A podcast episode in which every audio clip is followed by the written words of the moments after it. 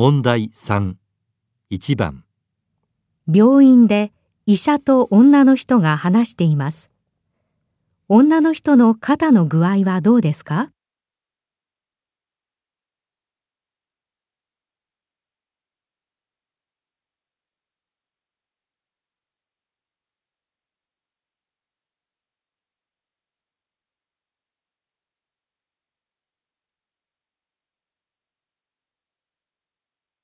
その後いかがですか？あの、ゆっくりとなら手を上に上げられるようになりました。横に伸ばすとどうですか？あ、それはまだ痛いです。腕を後ろに回すことは？それはまだ全然できませんが、もう痛くて眠れないというのはなくなりました。そうですか。少しずつ良くなってきていますね。